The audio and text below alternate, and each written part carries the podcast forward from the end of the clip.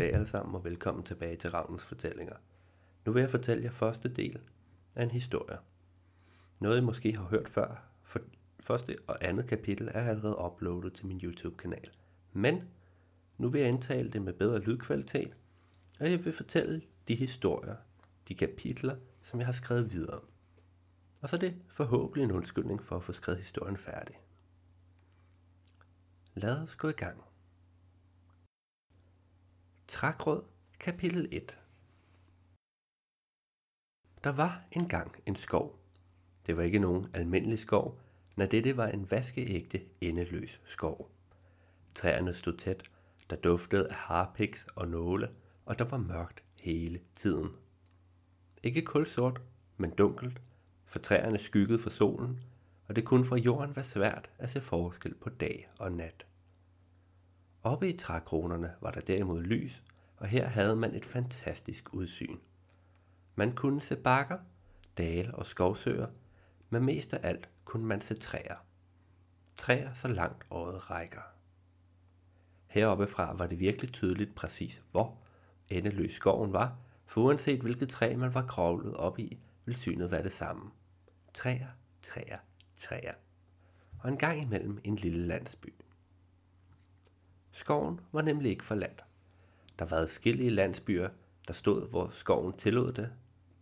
Der var huse bygget af træer, nogle af planker, andre af gigantiske træstub, der var udhulet. Hen over alle husene voksede der tætsiddende mos, der beskyttede mod regn og vind og gjorde husene fuldstændig grønne.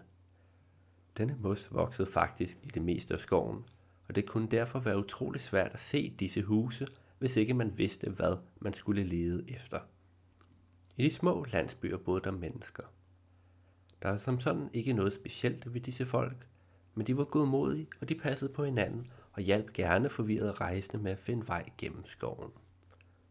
Der var ikke nogen, der vidste hvorfor, men sådan rejsende havnede altid landsbyerne, hvis de får vil. Når de derefter havde fået instrukser om, hvor de skulle gå hen, forlod de byerne og vendte aldrig tilbage. På deres rejser gennem skoven fandt de til tider ruiner fra gamle civilisationer, mystiske, viskende træer og søer og kaninhuller på størrelse med kampesten. Men træerne vide aldrig. De fandt aldrig nogen lysning. Og det var mærkeligt, for der var faktisk en lysning i skoven. Denne lysning var det eneste sted i skoven, hvor træerne ikke voksede. Det var ikke en stor lysning, men den var stor nok til at sollys kunne nå ned til jorden. Af en eller anden grund var der sommervarmt i lysningen hele året, og derfor kunne blomster vokse både vinter og sommer. Rundt i udkanten af lysningen stod der bautasten. Disse bautasten var indgraveret med mystiske tegn, som ingen længere kunne huske, hvad betød. Bautastenene dannede en ring omkring lysningen, og i lysningen var der et hul i jorden, hvor der rundt i siden af hullet var en meget smal trappe, som syntes at forsvinde ned i mørket. Trappen fortsatte langt ned i jorden, og ved bunden af trappen var der et mageløst rum. Dette rum var i bund og grund et stort, rundt bibliotek med vægge bestående af bogreoler, stole og borer, man kunne sidde og læse ved, stiger til reoler, så højtlæggende bøger kunne nås, og udbrændte sterinlys over det hele. Nogle steder var bøgerne faldet ned fra reolerne og dannede uigennemtrængelige bunker midt i det hele. Andre steder stod de stadig møjsommeligt sorteret, med uanede mængder støv som bevis på bøgernes alder. Hele rummet var en underjordisk kugle, hvor det eneste naturlige lys kom fra hullet i loftet, som fortsatte i midten af gulvet i biblioteket. Her var det dog noget større, og det var bygget et nydeligt rundt gelænder rundt om det. Fra gelænderet og rundt i hele rummet lå der det flotteste mørkerøde tæppe, der varmede alle, som måtte betræde det. Og langs væggen var der flere steder nogle små døre. Den ene af disse døre stod på klem, og man kunne se, at tæppet var fortsat ind i rummet på den anden side. Dette rum var meget mindre end biblioteket. Her var næsten fuldstændig mørkt. Kun en enkelt svævende sten i midten af rummet lyste lidt op, og ved siden af stenen lå der oven på en stor værktøjskasse en nisse og sov. Alle nisser sover tungt, og denne nisse var ingen undtagelse.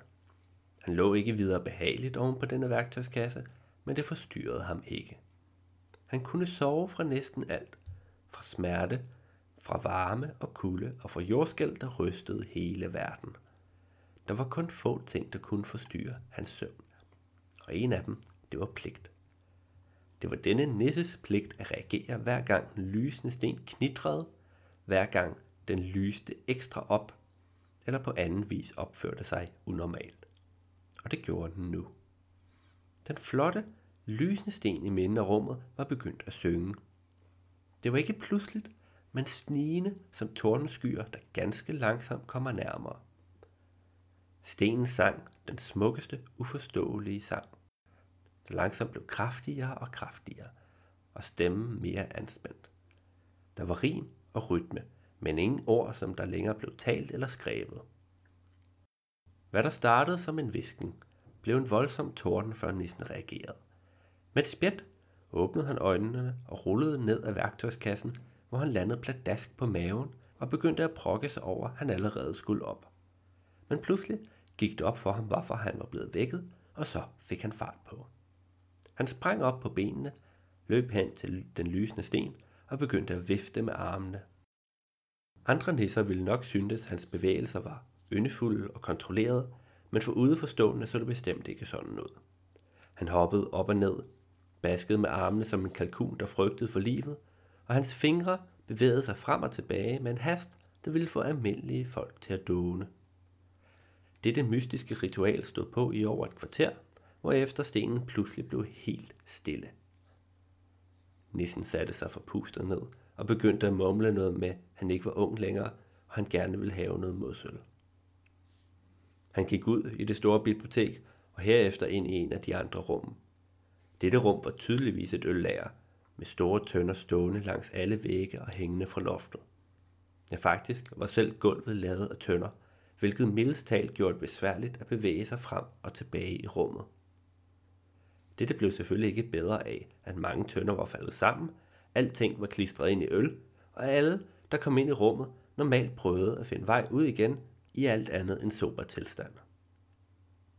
Dette skete ikke i dag. Nissen rendte rundt i rummet og blev mere og mere forfærdet. Der var ikke mere øl. Det var skidt. Alle ved, at nisser har brug for en masse nisseøl, og denne mosøl var et perfekt eksempel på sådan en nisseøl. Den var sød, tyk, med enorme mængder skum på toppen, og selvfølgelig utrolig berusende. Derudover havde den en finurlig bivirkning, der gjorde, at alle, der drak den, straks følte sig klogere. Det er nok tvivlsomt, at, om man rent faktisk blev klogere af at drikke den øl, men da alle nisser kan lide at føle sig kloge, var øllen utrolig udbredt blandt dem. Nissen forlod rummet, mens han brokkede sig over, at nogen havde drukket al hans øl, hvilket i virkeligheden var lidt fjollet, da han udmærket godt vidste, at han var den eneste nisse, der var tilbage, og han nok havde drukket det hele selv. Da han kom ind i rummet med stenen igen, tog han en sindrig saks fra værktøjskassen, fandt en stor tom sæk og tjekkede herefter en sidste gang på stenen.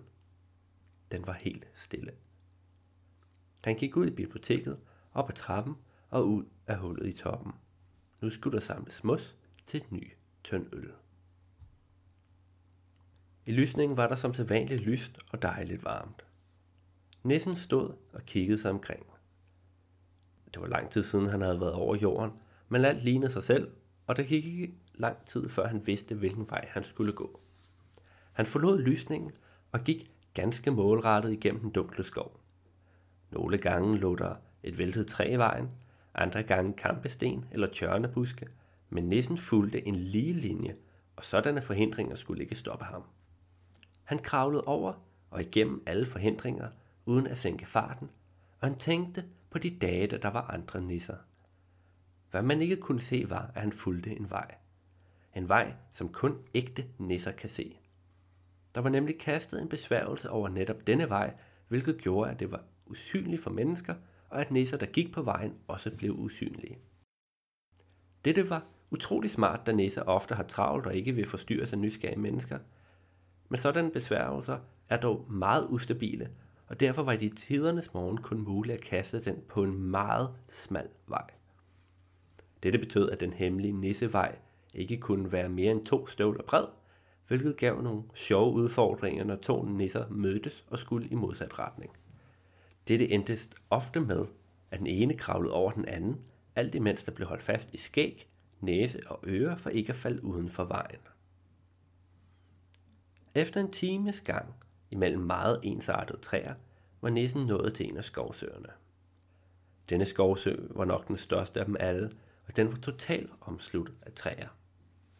Nogle af træerne var væltet ned i søen, andre voksede langs bredden, og andre igen stod sågar ude i vandet. Trækronerne gik så langt ind over søen, at kun en lille smule solskin trængte ned til vandoverfladen. Det betød, at søen var fyldt med nåle fra træerne, overfladen var mørk og spejlede intet, og vandet var generelt bare meget grumset. Alligevel syntes nissen, at det var utrolig smukt og fredfyldt, og han stod lidt tid og nød det hele. Der var stille. Ah, det meste af tiden var stillheden total. Kun nogle få gange blev den brudt af fjern fuglesang eller vindens susen over træerne.